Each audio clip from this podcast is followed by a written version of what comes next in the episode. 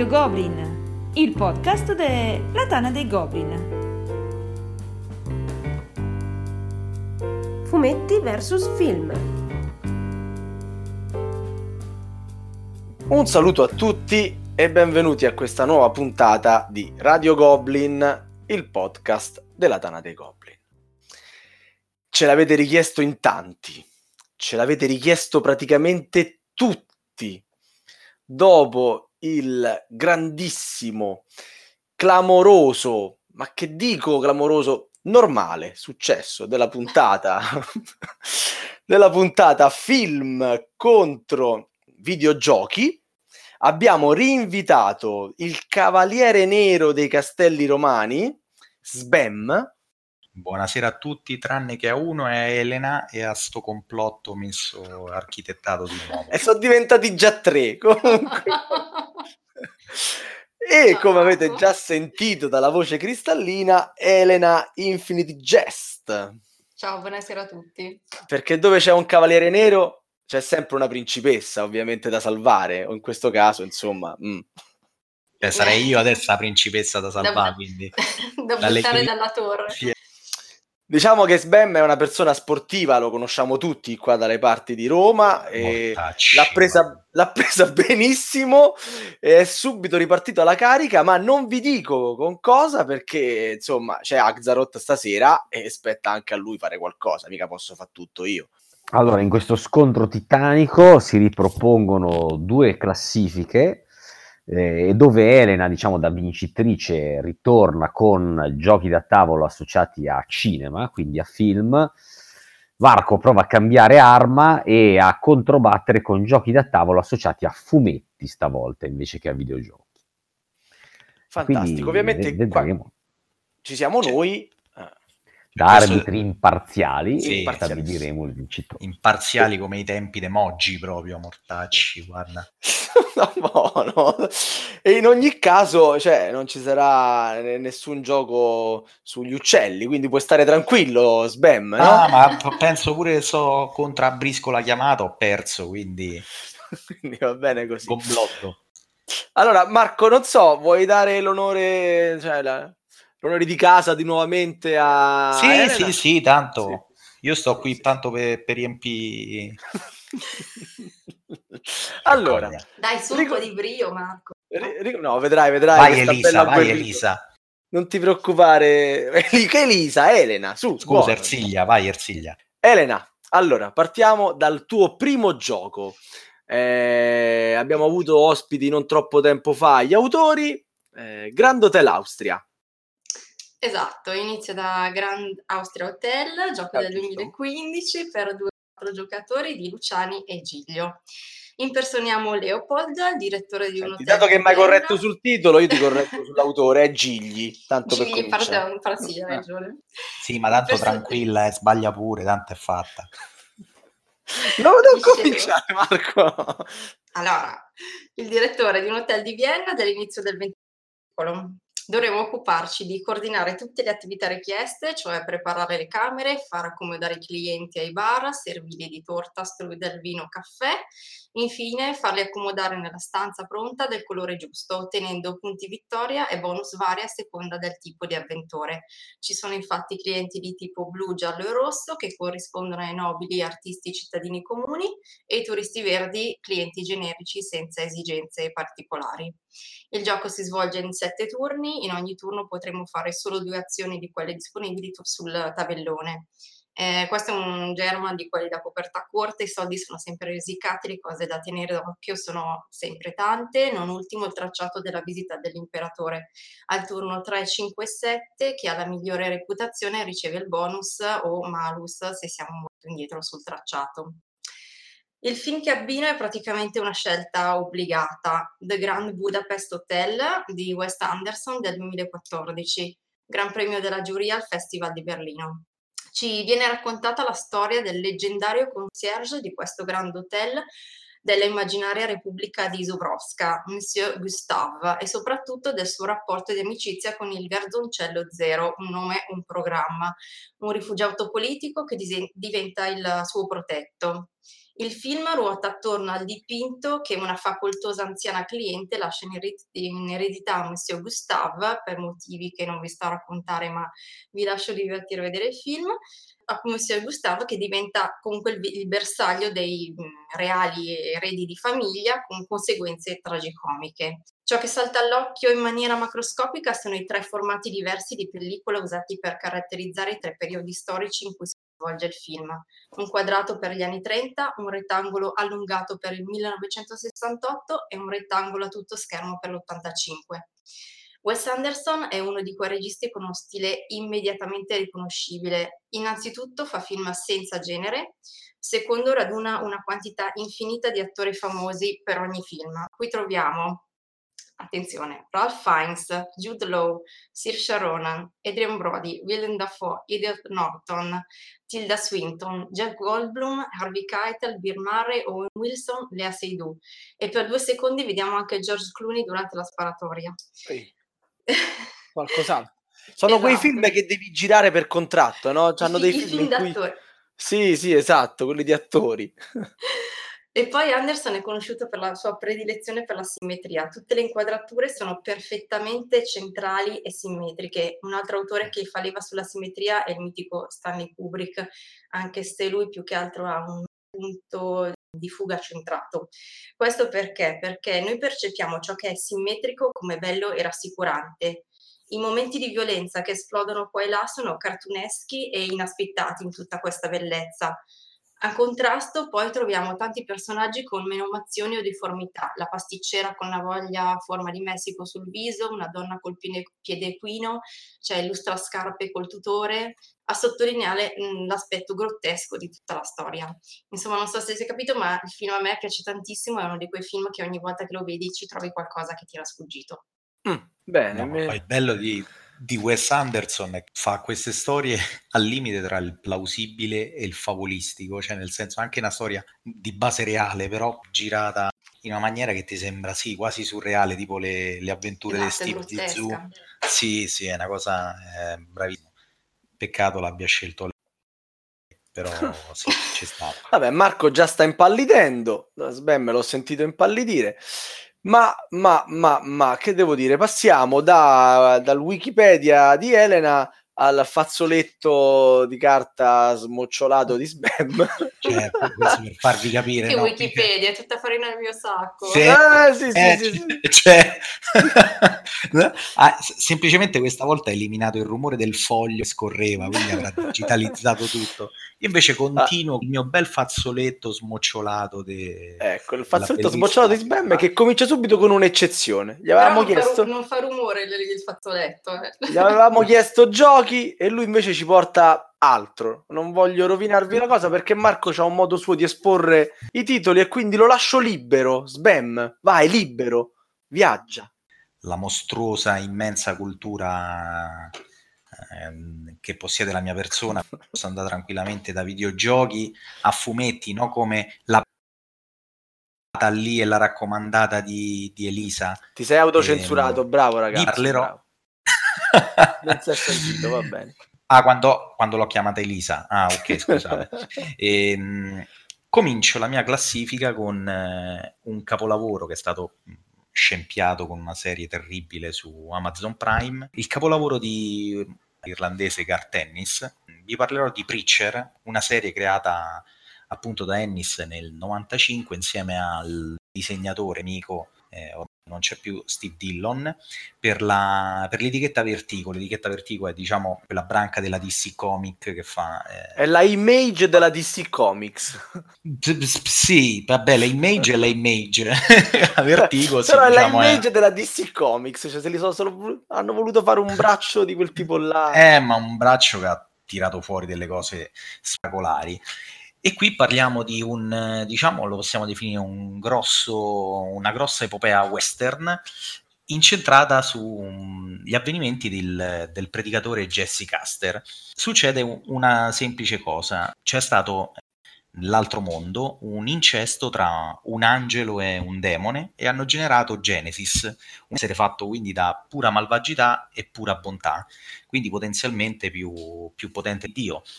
Quindi veniva tenuto sotto chiave, diciamo sotto custodia, questa specie di infante on- ancora più onnipotente, fino a quando un giorno per la sbadataggine di due angeli fannulloni scappa e si con il nostro predicatore durante una predica fatta durante un post sbornia in cui il nostro predicatore se la prende con il suo gregge, si fonde con, col nostro protagonista, radia al suolo tutta la sua comunità e acquisisce il potere della parola di Dio. Tutto ciò che dice questo il nostro protagonista praticamente veniva chiunque le obbedire.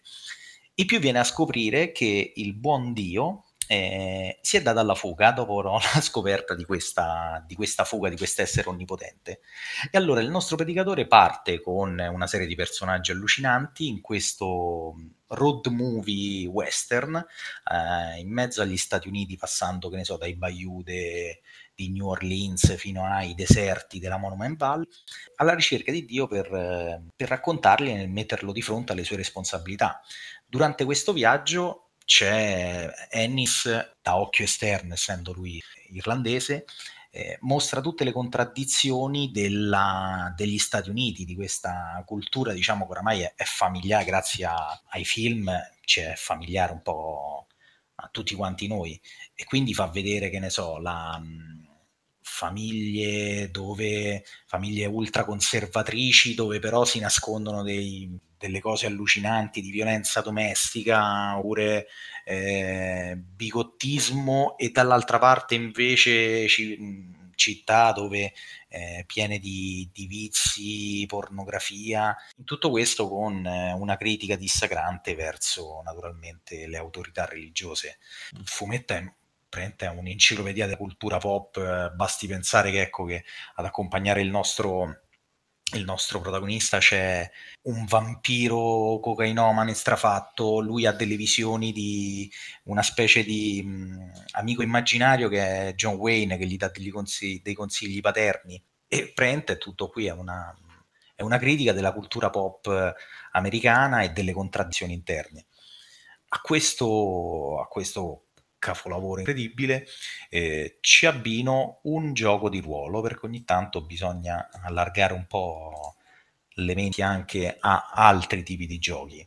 E vi porto Cani della Vigna, un, eh, è stato diciamo qualcosa di spiazzante nel 2004, quest'opera di Vincent Baker, che tirò fuori più tardi il mondo di Apocalisse, un altro GDR che ha, rivoluzionato il gioco di ruolo indie. In Cani della Vigna sostanzialmente ehm, i protagonisti sono i cani della vigna di Dio, delle autorità religiose massime che girano per i territori del Desseret, diciamo questa sorta di western eh, immaginario e andranno in queste città dove loro sostanzialmente sono la legge di Dio e quindi sono anche immuni alla legge degli uomini e lì dovranno portare avanti i loro, i loro interessi e scoprire, muoversi tra tradizioni e, il, e i segreti delle varie cittadine quindi che ne so, da una società che sia morigerata e tranquilla, scoprire ad esempio gli incesti all'interno di una famiglia, oppure il marito che tradisce la moglie con la figlia del fattore e quant'altro.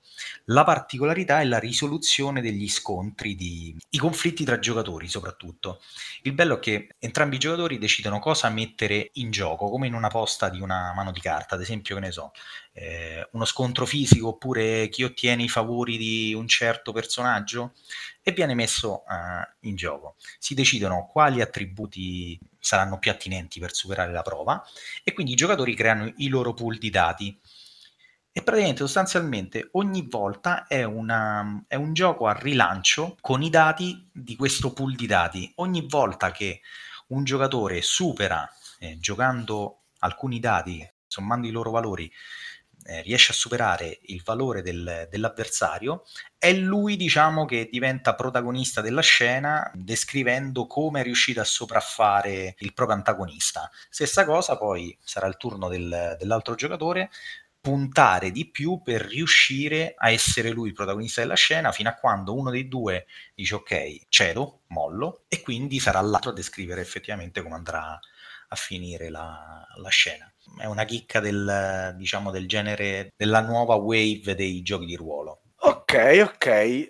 Non voglio sbilanciarmi, voglio sentire prima il mio collega, Marco. Eh beh, sono stati due interventi, tutti e due molto, molto interessanti, molto, molto belli. Onestamente non conosco nessuno dei due delle, degli effetti collaterali che hanno menzionato. Mm, non saprei, do il punto a Marco, dai. A Marco. Io do il punto a Marco perché si è visto che si è preparato bene, perché mi ha tirato fuori un gran bel fumetto, tra l'altro, correggimi se sbaglio, dello stesso autore di The Boys, tanto per citarne uno che va, che va per la Lo stesso autore di The Boys, Hitman, di The Punisher tra i più belli mai scritti. Poi, vabbè, ci tira fuori un Cani della Vigna, che la, la classica chicca che ti aspetti da Sbam. Non, adesso ti abbiamo dato due punti a Marco, sembra quasi che che Elena sia un sottotono, no, perché il film che, che ci ha suggerito invece mi sfizia tantissimo, però insomma, però il, Sbam, il dai, film su, è spettacolare. Per, per, il momento va bene così. È contentino proprio, guarda, mortacci. Come vergogna, ti abbiamo dato vergogna, vergogna.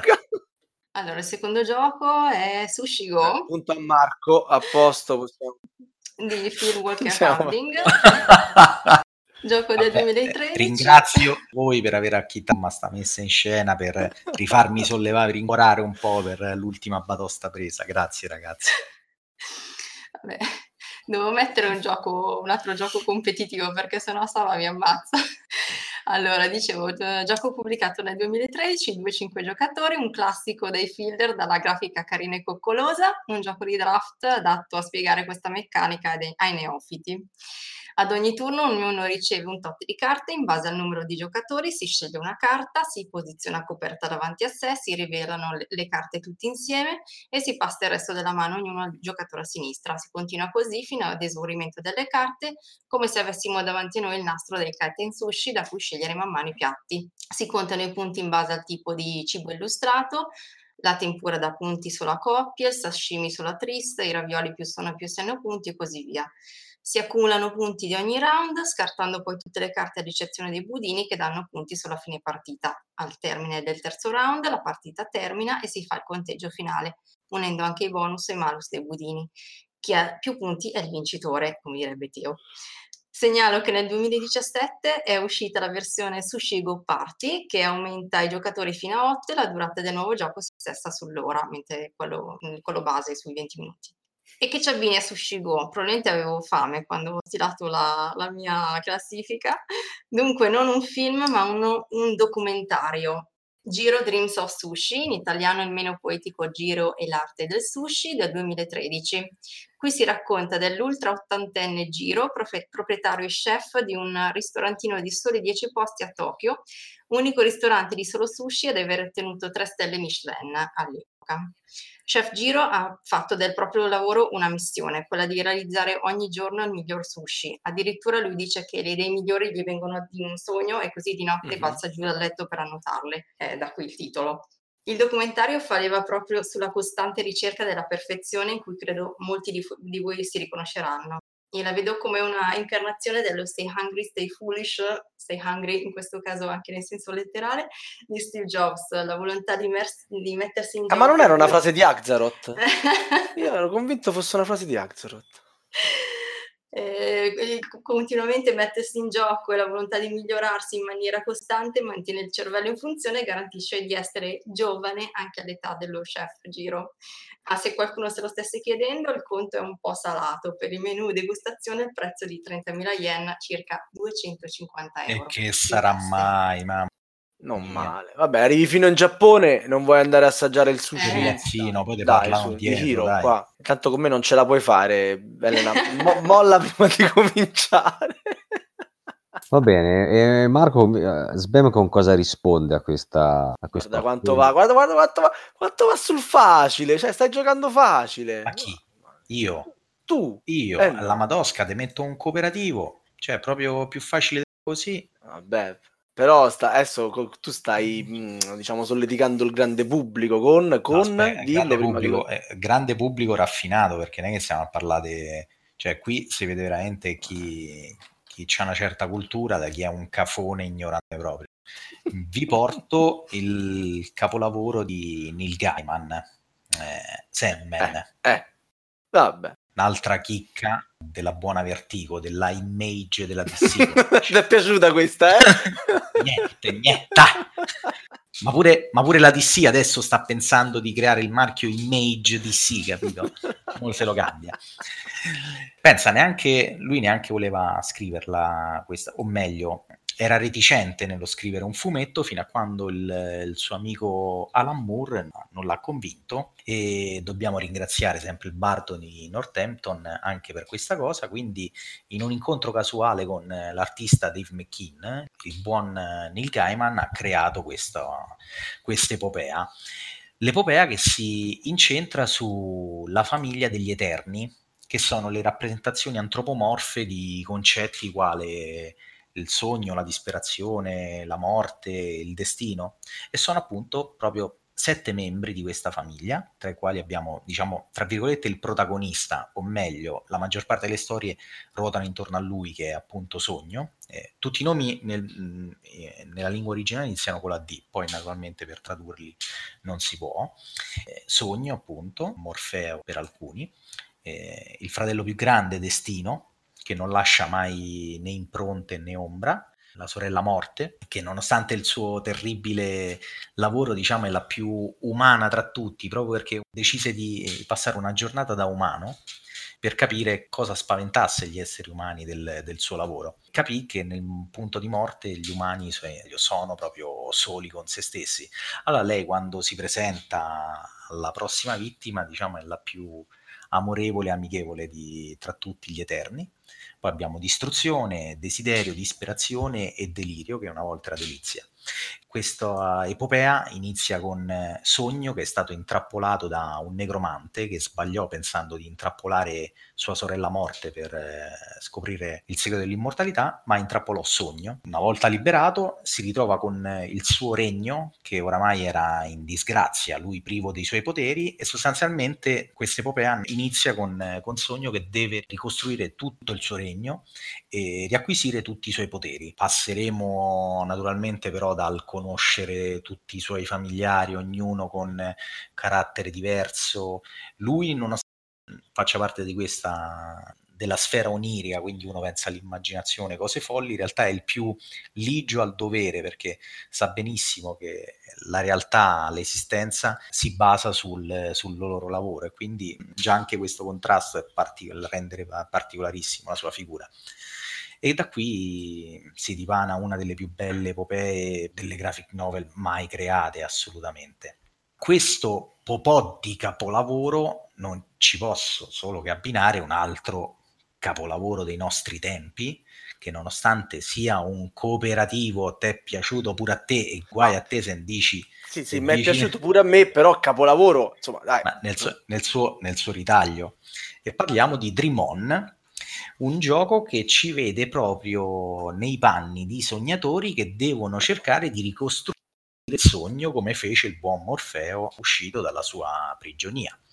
Eh, I giocatori avranno, si divideranno una mano di carte alla Dixit, quindi con eh, immagini da cui devono prendere spunto, per iniziare nella prima parte a creare con tempo limite eh, un sogno condiviso, quindi senza ordine di turno, ognuno gioca dando uno spunto ad una narrazione eh, condivisa sfruttando le carte che ha in mano con queste immagini. Finito il tempo, il mazzo verrà rigirato sotto sopra e quindi di turno in turno i giocatori dovranno riuscire a ricordare la storia con l'esatta sequenza delle carte giocate da tutti quanti, cercando di non sbagliare e fare più punti, facendosi anche aiutare facendo meno punti ed evitando di sbagliare prendendo quindi dei malus è un gioco giocabile con chiunque, fa passare un buoni 15 minuti creando dei nani con dei gelati No, zitto! Un...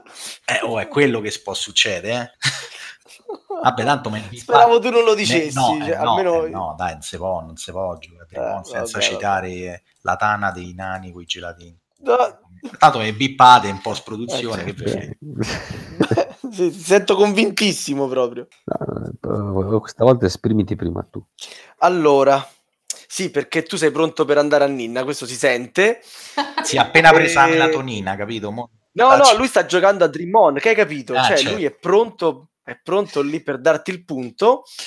avete scelto due giochi leggeri, tutti e due, e due film of- e fumetto decisamente ben abbinati, quindi siete stati bravi tutti e due. Io do ancora il punto a Sbam, perché Dream On e i nani con i gelati è un ricordo che purtroppo che è indelebile, diciamo, nella mente eh, di chi era presente quella sera e, e perché Sandman è un capolavoro sicuramente più di quanto lo è Giro, Hiro e, o, o, come si possa chiamare il Mister Tre Stelle del sushi. Quindi, quindi, cara Elena, purtroppo questa sera Sbam sta giocando bene. E allora, eh, io non apprezzo particolarmente il sushi, devo dire. E, però il documentario sul sushi mi... Adesso me lo andrò a guardare. D'altro canto ho Sandman in casa che me l'ha regalato Max e Dream On ho anche un ricordo piacevole, forse più piacevole di quello menzionato da Sbam, però... Eh... Ma lo do io il punto a Sbam se vuoi. Eh. No, no, no, eh, do anch'io il mio punto a Sbam adesso. Uh, qua è tosta ragazzi, siamo 4-0 per Sbam, ma Sbam stai andando troppo pesante, ora magari cambia qualche sì, titolo. no, adesso tiro se... fuori Topolino e Paperino Quest. Ma anch'io adesso arrivo con... Ecco. Allora, Elena adesso tira giù i pezzi forti, i pezzi forti. Esatto. Arriviamo ad argomenti seriosi. E... Gli, gli, dice bene perché adesso c'è il fazzoletto con la parte con un po' di mocciolo, quindi si legge, si legge peggio. Eh? Vai Elena, ci parli di assassini però non sull'Oriente esatto. Espress. No. È stato banale. Allora, vi parlo di Deception, Murder in Hong Kong, ah. gioco del 2014 di Toby Ho, party game deduttivo, 4-12 giocatori. Si può considerare il figlio del sesto senso di Avalon The Resistance, ma riesce comunque a brillare di luce propria. Chi dei due è la mamma? eh, Avalon. Avalon è la mamma, ok. Uno dei giocatori interpreta il medico della polizia scientifica e si occuperà di coordinare tutto il gioco. Posizionerà quattro carte arma del diritto e quattro carte prova davanti a ogni altro giocatore e anche una carta personaggio, tutti poliziotti tranne uno che è l'assassino. Si può aggiungere anche il testimone, che è la funzione di Merlino di Avalon, e il complice, che ovviamente deve aiutare l'assassino. Tutti poi chiudono gli occhi tranne il medico e l'assassino. Quest'ultimo indicherà la sua scelta di arma e prova tra le carte che ha davanti a sé. Il medico, che da ora in poi non potrà più parlare, dovrà poi immaginare nella sua mente la scena del crimine e fornire degli indizi ai poliziotti tramite le apposite tessere, tra cui la causa del decesso e l'uomo del crimine. Tutti gli altri inizieranno a discutere per interpretare gli aiuti della polizia scientifica e individuare la giusta combinazione sapendo che uno di loro mente. Ovviamente se nessuno la individua vince l'assassino. Aggiungo, aggiungo, che trovo interessanti i giochi di società che includono una parte d'occhi chiusi perché si crea subito il cerchio magico. Il film che abbina questo gioco mi permette di parlare del regista del momento, il sudcoreano Bong Joon-ho, autore di quella meraviglia che è Parasite faccio una divagazione, ma Bon Joon-ho, vi siete accorti quanto assomiglia ad Alessandro Borghese? Cioè, uguale. Uguale proprio, sì, sì, sì. È l'Alessandro Borghese dei coreani. Sì, sì, infatti Gemelli Alessandro diversi, Borghese lo chiamano Bon Joon-ho de, de Villa Borghese. degli italiani. Vabbè, non vi parlo però di Parasite, bensì di un film che è uno dei migliori crime thriller di sempre. Il regista lo definisce thriller pastorale, Memories of Murder del 2003. Attenzione, farò spoiler, non no! è possibile parlare di questo film senza spoiler. No! La, la, la, la, la, la, Andate avanti per 30 secondi. Siamo andati avanti Vabbè, siamo... per trentina di secondi. Siamo nel 1986, un paesino di campagna, lontano da Seoul, lontano in tutti i sensi. Alcune ragazze vengono trovate uccise, erano tutte molto belle, vestite di rosso e gli omicidi avvengono sempre in giorni di pioggia. È la vera storia del primo caso noto di serial killer in Corea del Sud. In film a toni molto cupi a cui fanno da contrasto alcune scene decisamente comiche, molto shakespeariano questo. La polizia di paese, dipinta con toni fantoziani e direi anche atmosfere alla Carlo Emilio Gadda, brancola nel buio. Chiamano in aiuto il poliziotto di Seoul che crede ciecamente nei metodi scientifici. Il film si incentra proprio sul dualismo poliziotto di campagna e poliziotto di città. Il primo istintivo crede di poter individuare i colpevoli addirittura solo guardandoli negli occhi e il secondo invece è tutto logica e freddezza saranno destinati entrambi al fallimento. C'è un No, senso di frustrazione che si fa via via più no! pesante fino a sfociare in uno dei finali più amari che abbia mai visto. Forse significare che non è possibile dare un volto al male. Io darei già il punto a Sbam con questo. capito, capito chi avete Mannaggia. votato? N- n- essere malvagio che No, dà anche- no, non ci provare adesso. mo- dei- oh, può darsi pure che tu questa sera non è detto riesca anche forse per sbaglio a vincere, ma non è che ti puoi riprendere pure la puntata passata, eh? avete Quel che è stato è Winston, stato. cioè sta cosa è, la metterò agli atti guarda gli è rimasta, gli è rimasta Dai, proprio sullo stomaco, anzi, no no ma io lo sai siamo che da non- un'altra parte. mica so per malodo non covro ancora No, assolutamente. No, no. Vai, vai, pa- passa al tuo. Marco, si è appena, si è appena però. tirato su la copertina dei Pile capito? e si è girato all'altro lato Ora, qui Sbam c'ha questa cosa che deve cambiare il gioco per il fumetto. Cioè, hai cominciato con i fumetti, adesso invece vuoi cominciare Oh, con il gioco. un form da compilare No, no, non c'è nessuno, lo sai che poi qua sei Eh, a casa sì, tua, sì, fai un po' come sì, pare. infatti. insomma.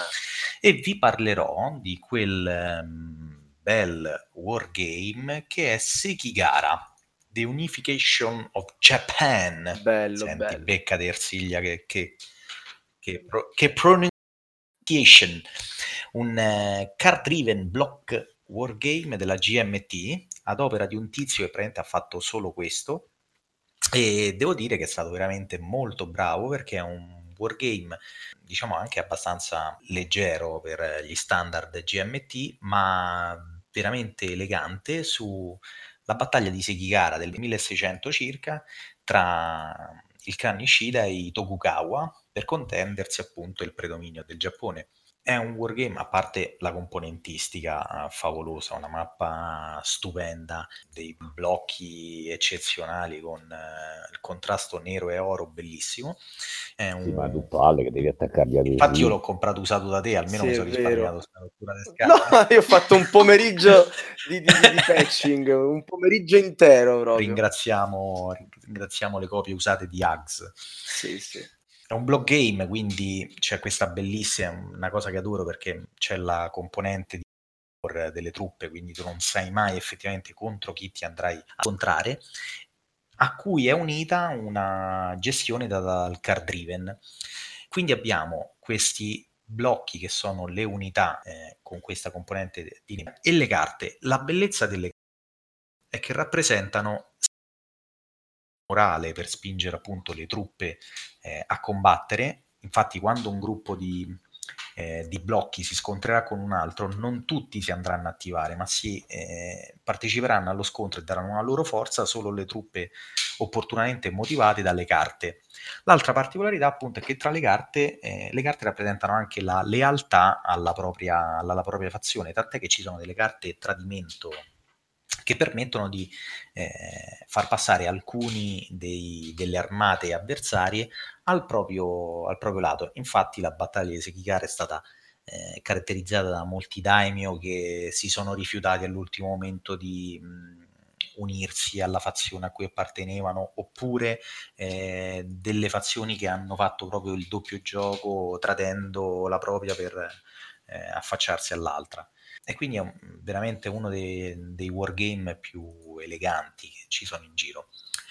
Finita questa battaglia di Sekigara, sono rimasti i vincitori del clan Tokugawa e gli sconfitti. Ed è proprio dagli sconfitti che parte uno dei più bei manga disegnati proprio nella storia di Eva Rendeva, quel capolavoro incompiuto purtroppo di Takehiko Inoue, eh, ispirato al, al romanzo Musashi, che tratta la vera storia di uno dei forse il più famoso tra, tra, i samurai e maestri di spada del Giappone, che è Musashi Miyamoto. Eh, parte infatti con eh, Musashi, che ancora non si chiamava così, che è sopravvissuto alla battaglia di Sekigara e cerca di scappare eh, e ritornare al proprio villaggio perché facente parte della, della fazione perdente.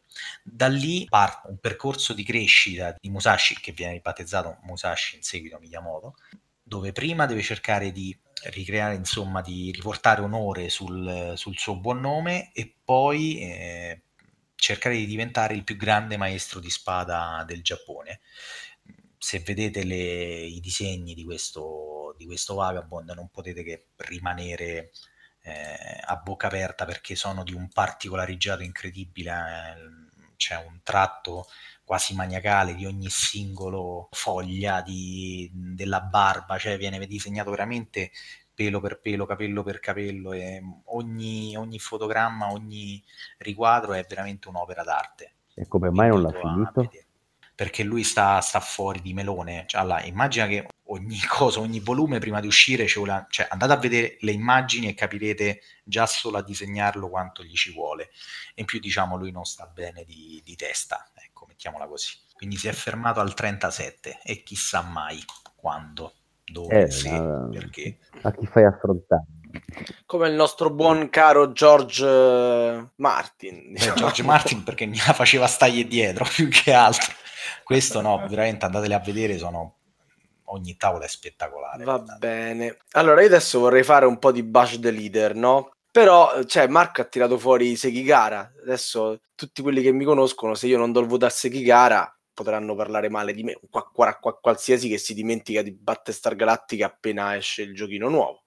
E quindi io il voto lo do spam.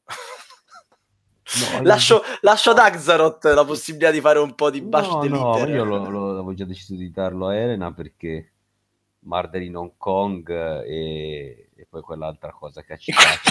Capito quanto le è piaciuta? no, molto più inter- molto interessante. Sì, sì, quella, poi, quella cosa lì, quella accanto alla cosa, sì, sì. Quello sul fumetto non l'ha neanche Memories finito, of Murder. E quindi chiaramente eh, il punto va a Elena. Quindi questo fumetto è incompiuto ma incompiuto, un po' come, come, le opere abbozzate de, di Michelangelo, capito? Quei blocchi di marmo co, con ancora le opere in cassa. Ma, ma, di che sto a parlare? Ma dai, ma quei pizzicaroli, su. Axarot, avvicina il microfono al cuscino e, e procediamo. Parla da sotto le coperte, poraccio, quindi si sente... Eh, facciamo ripartire Elena con la sua quarta oh. posizione che, sì, no, era incastrato effettivamente, e con la sua quarta posizione che mi sembra molto interessante.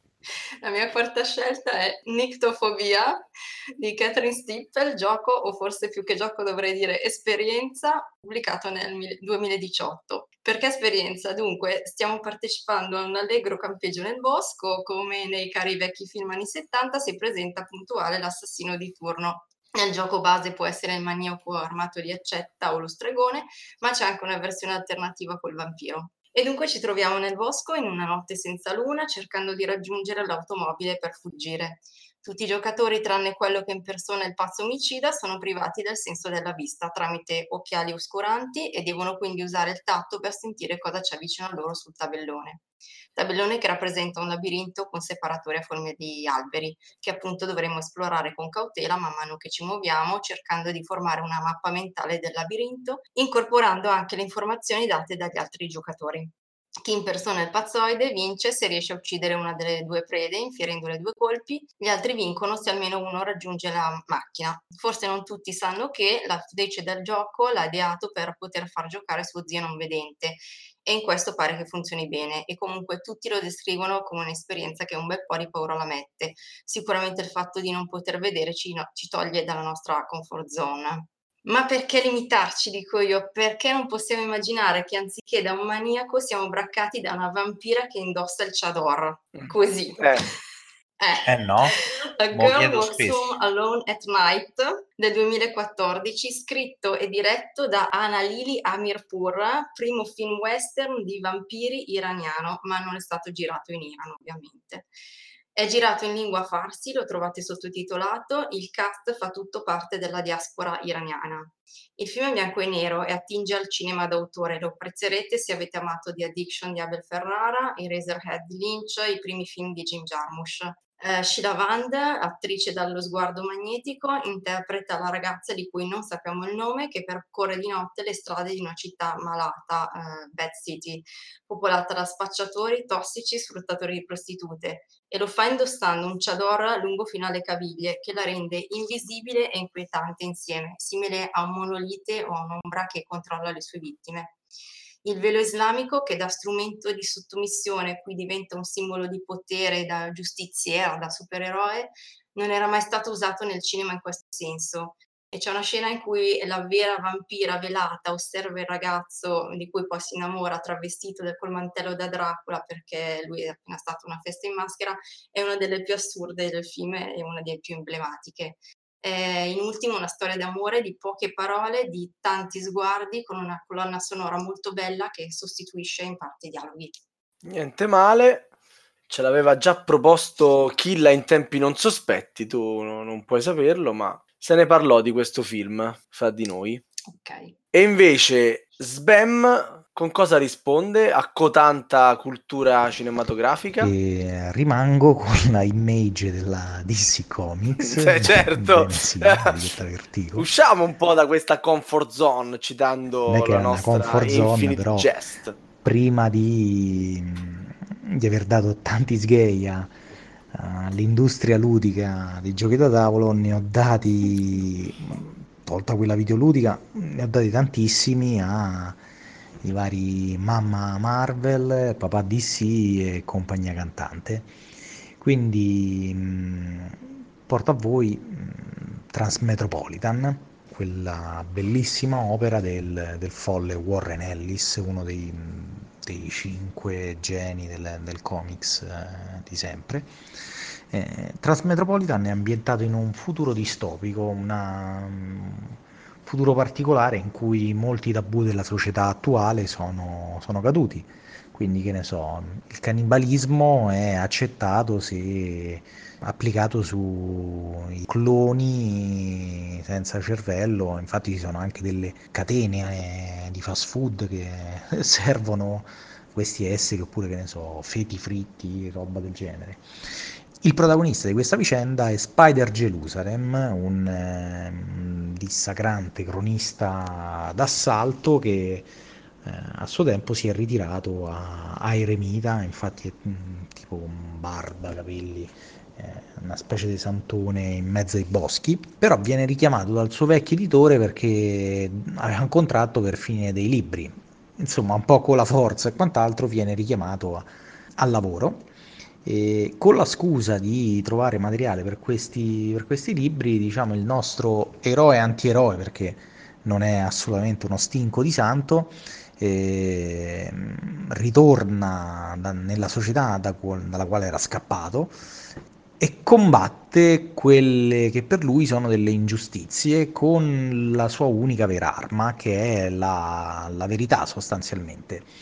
Quindi si troverà ad esempio a mettere in luce un, um, un assalto di un comando della polizia che ha attaccato dei poveri cristi che erano stati oltretutto cacciati via dalle proprie case per privarli de, delle loro abitazioni, oppure eh, ha smascherato un complotto politico mh, mm, in base alle quali delle lobby avevano creato un candidato in provetta in modo tale che non avesse alcun passato e quindi non ricattabile, ma potesse essere una, mano, una marionetta nelle loro mani.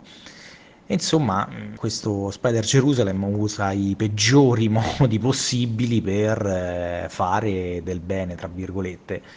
I temi di quest'opera spettacolare sono naturalmente temi cari al buon Ellis, quindi troviamo la critica assoluta verso la società moderna e i suoi tabù, i suoi eccessi, tutto condito da un black humor al limite del blasfemo quindi situazioni veramente allucinanti che però non sono, la cosa preoccupante è che non sono così allucinanti, sono semplicemente estremizzazioni della nostra eh, società. A questo, quest'opera che consiglio a tutti di recuperare, associo una, una, chicca, una chicca American del passato, quel gran gioco che la Fantasy Flight fece che è Android. Mi raccomando, non Netrunner, ma il, il gioco da tavolo di Android di Android ci vede in una l'ambientazione in New Angeles del 2000 vatte la pesca in cui le classiche corporazioni oramai a noi note quali Gintei, Asbioroid stanno facendo i loro porci comodi e tramite il potere economico controllano tutti gli aspetti della, della società. Il gioco parte con un efferato omicidio e noi saremo chiamati ad indagare su questo omicidio. Naturalmente impersonando dei personaggi un po' particolari, ad esempio, che ne so, dal, dal poliziotto corrotto con passato alcolismo all'androide eh, religioso che però si fa pippe mentali sulle mm, leggi della robotica e così via. La particolarità di questo gioco è che non funziona come tutti i classici deduttivi, mm, in cui c'è una soluzione, diciamo, scelta a monte e noi dovremmo capire in caso prima degli altri o meglio degli altri quale sia, ma ogni giocatore ha, diciamo, un'idea di un colpevole e dovrà agire nelle varie location per ottenere bonus, malus, eh, punti vari, per cercare alla fine della fiera di far sì, con un meccanismo di punteggi varie e raccolta indizi, che al processo finale, diciamo, venga incolpato il nostro colpevole a discapito degli altri. Insomma, è un po' come quando un poliziotto ha in mente una teoria e cerca tutte le prove per, per confermarla più che trovare la, la realtà, la verità vera. Oltre questa particolarità che è bellissima e ambientata, c'è la, la, particolarità di usare alcune carte, alcune carte che sono carte di luce e carte di ombra.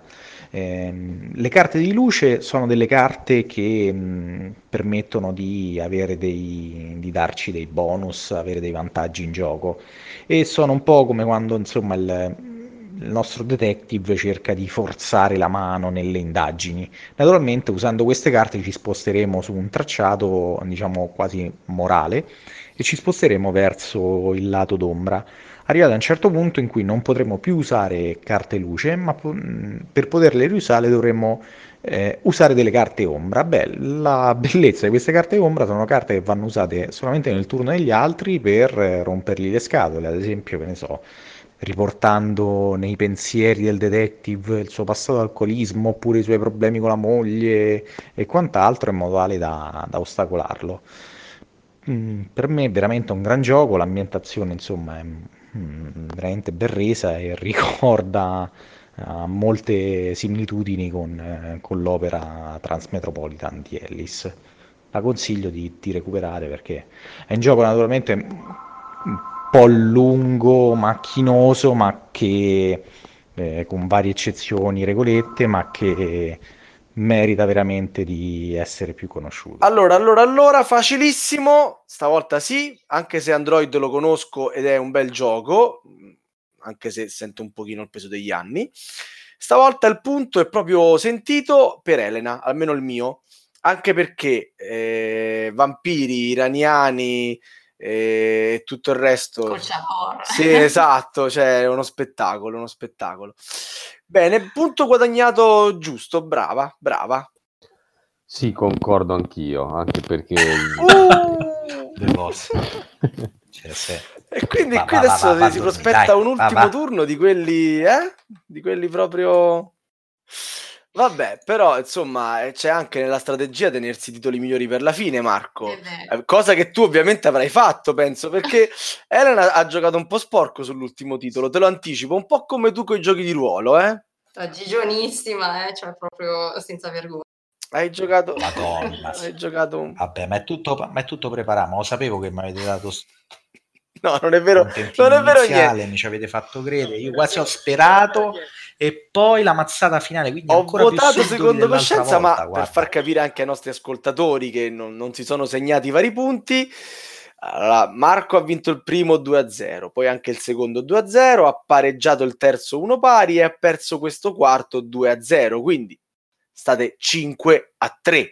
Diciamo che Mortacci. C'hai un bel vantaggio, c'hai un bel vantaggio. Adesso bisogna vedere sull'ultimo quello che vi siete un adesso, po' inventati. Diamo due rigori a Elena. Un sì, po darete tre punti così alla fine che io rimango come un ente.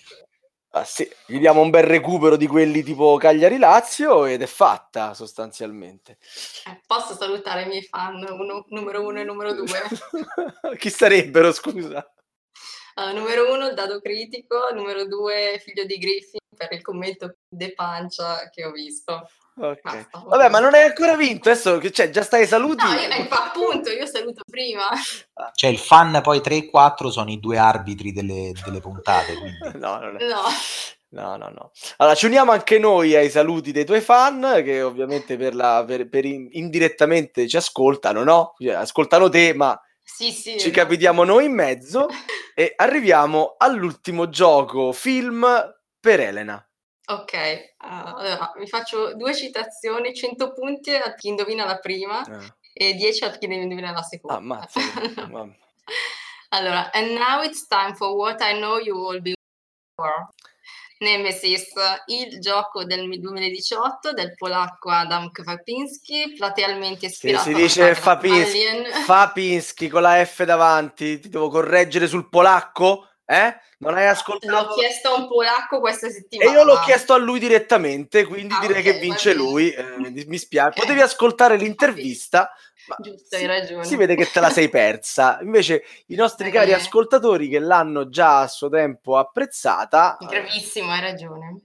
No, cosa grave è che un polacco mi abbia risposto male. no, cosa Quindi grave neanche che i polacchi sanno parlare polacco. che io ti possa correggere su una pronuncia, questa è la cosa più grave.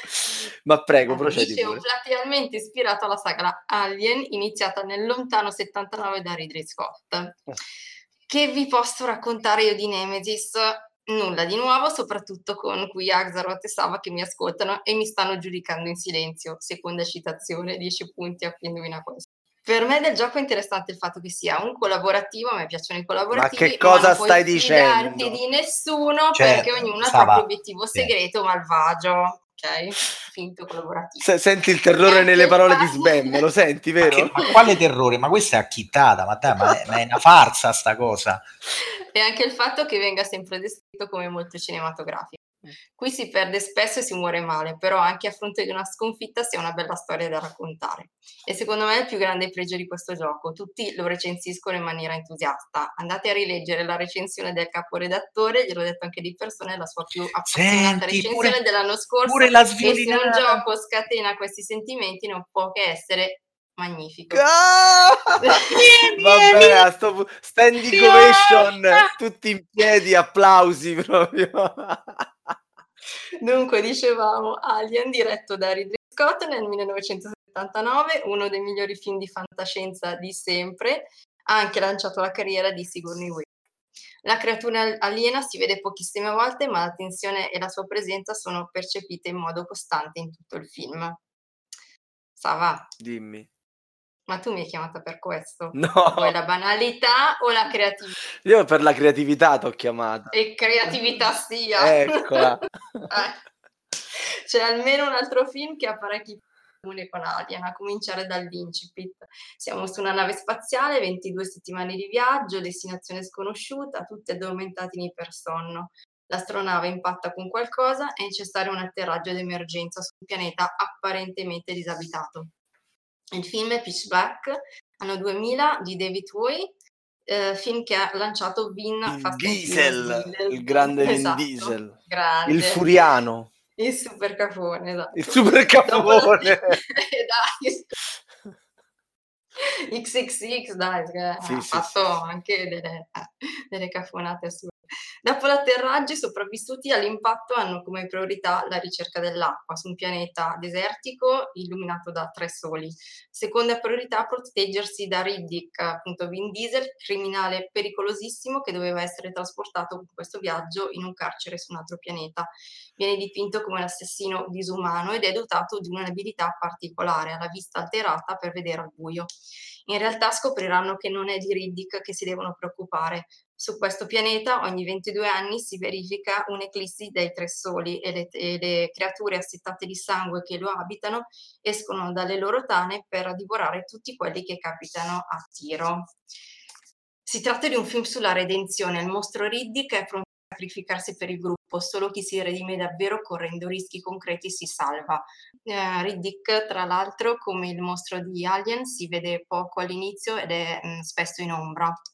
Il film è interessante anche dal punto di vista cromatico, si passa via via da una preponderanza di rosso al blu al giallo, poi nero pece, pitch black appunto. Un altro regista non avrebbe aspettato un'ora prima di spegnere la luce e far fuori i personaggi uno ad uno. Mm, questo Tui sì, invece si è preso tutto il tempo necessario per delineare bene il gruppo di sopravvissuti, cosa che di questi tempi non fa quasi nessuno, specialmente in un action movie c'è solo l'action e la storia e i personaggi passano in secondo piano. Grazie, grazie Elena. Sì, mm, Sentiamo, sentiamo Sbam per, per competenza. In più, in più dico viva Splotter, viva Battlestar Galactica. Almeno, fini, almeno finivi tutta la a sviolinata e via, andavamo a casa, su. Vabbè, però eh, bisogna dire brava ad associare Nemesis a Pitch Black. Io non so quanti um, avrebbero trovato tutti questi punti di comune. Ma Poi- vaffa, Ma- ma, insomma, guarda questo.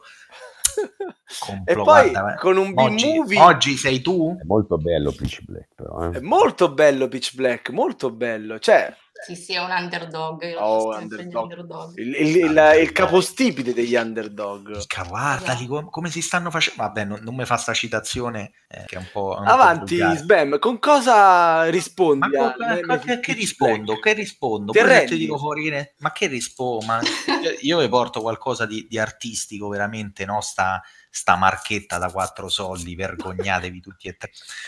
Allora, signori Io miei, sono sincera do- con... ma che sei sincera, una panconata da Non è 13 vero. euro? Dai, Elisa, su sta buona.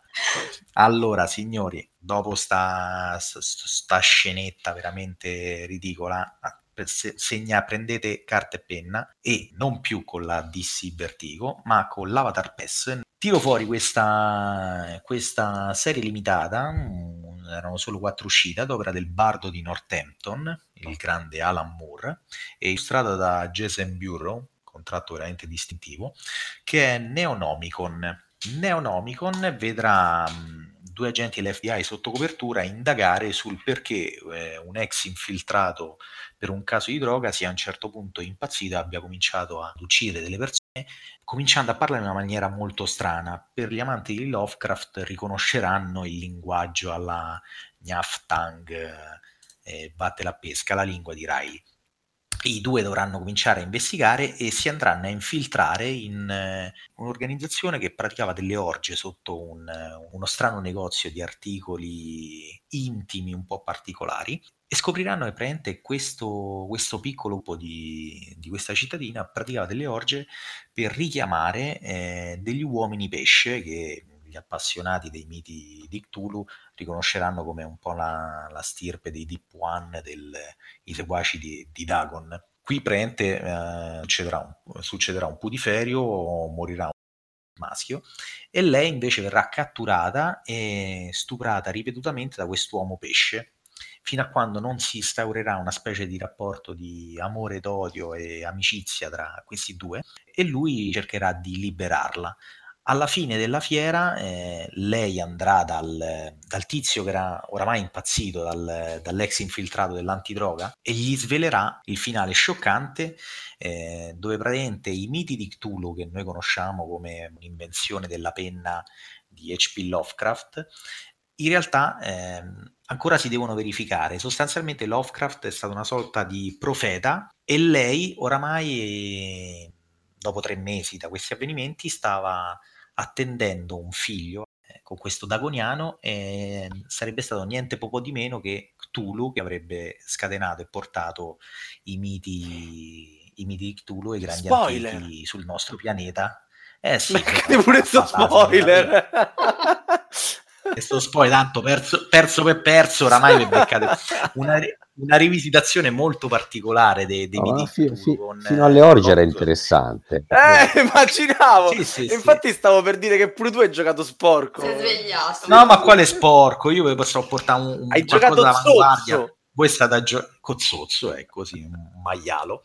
E allora, visto che oramai la signora stava per portare in i nostri amatissimi grandi antichi, alla fine questi qua arrivano e nascono e prendono il potere.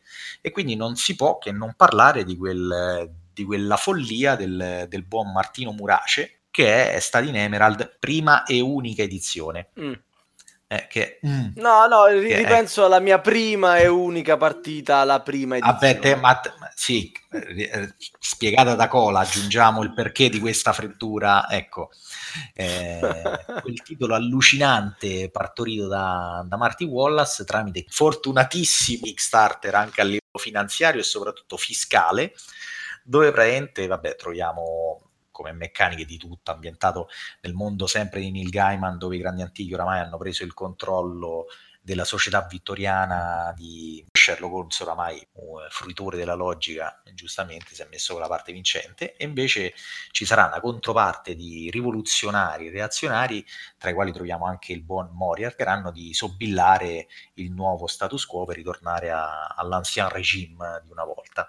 Qui c'è di tutto, quindi maggioranze, deck building e quant'altro, ruoli nascosti. La particolarità, come oramai sapranno anche i muri, è che noi non sapremo con chi staremo in squadra. Le due squadre saranno appunto i, i lealisti e i rivoluzionari. La particolarità è nel punteggio finale, poiché a fine partita la squadra che proprie file contiene il più pippa della serata, della serata verrà completamente eliminata, lasciando l'altra parte a contendersi la vittoria. Infatti, colui che poi tra i sopravvissuti avrà più punti vincerà.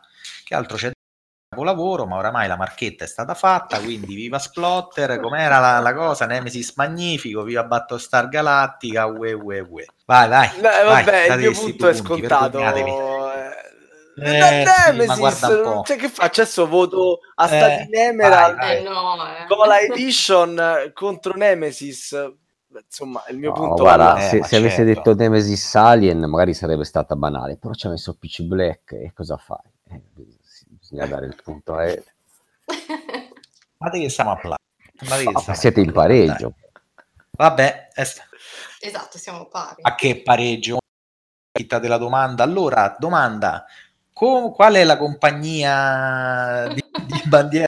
Domanda sugli aerei, vai. Veramente non abbiamo previsto una domanda di spareggio, quindi in questo momento Niente, pari, va bene così. siamo anche in un Che, insomma, Cioè, alla- as- pensate quanto ho giocato meglio io per riuscire a pareggiare contro questo Eh. complotto. che poi è un, è un pareggio assoluto perché non, eh, non c'è possibilità di venirne fuori. Avete vinto due scontri a testa e uno l'avete pareggiato. Rimandiamo il tutto a una terza puntata futura. No, A una terza puntata, sì, vabbè, ma eh, Elena, tranquilla, cioè, ti ho detto, sei stata assimilata, ma tu non lo sai, tranquilla. Ci sarà comunque una... digerita. Sì, ci sarà una terza puntata, ci sarà. E In anche cui- voi avete in- fatto i vostri spoiler e No, noi in facciamo cui- i nostri. In cui Sbam cambiando abbinerà giochi da tavolo a film porno.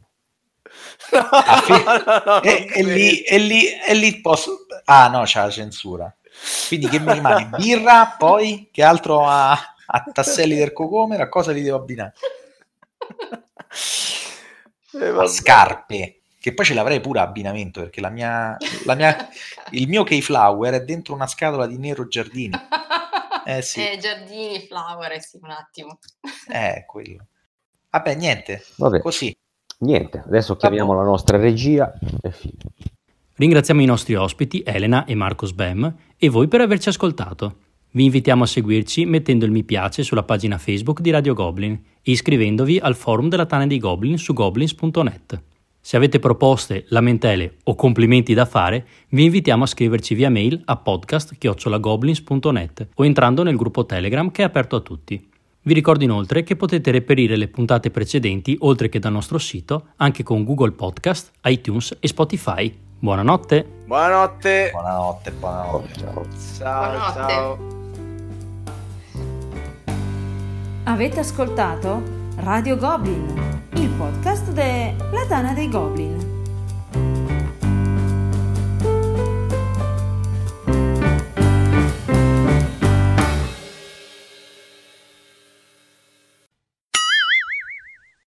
Che tristezza, guarda, che tristezza. Non sei contento che hai Ma che pareggiato? pareggio? Cioè, è un grande vantaggio rispetto Ah, io sono contenta. Cioè, avevo, vi- avevo vinto, avevo vinto l'altra volta, stavolta è come se avessi vinto la Champions League, capito? È come se il Caltanissetta vincesse la finale de- della Champions League contro la Juve de, de Moggi, Girau de Bettega, capito? Vergognatevi. Pronto? Mi sentite? Sì, sì, ti Ah, sentiamo. senti- Ah no, c'era un silenzio cosmico, pensavo che già stavate a, a festeggiare voi. Stavamo cercando la copia di Pitch Black fra i nostri DVD.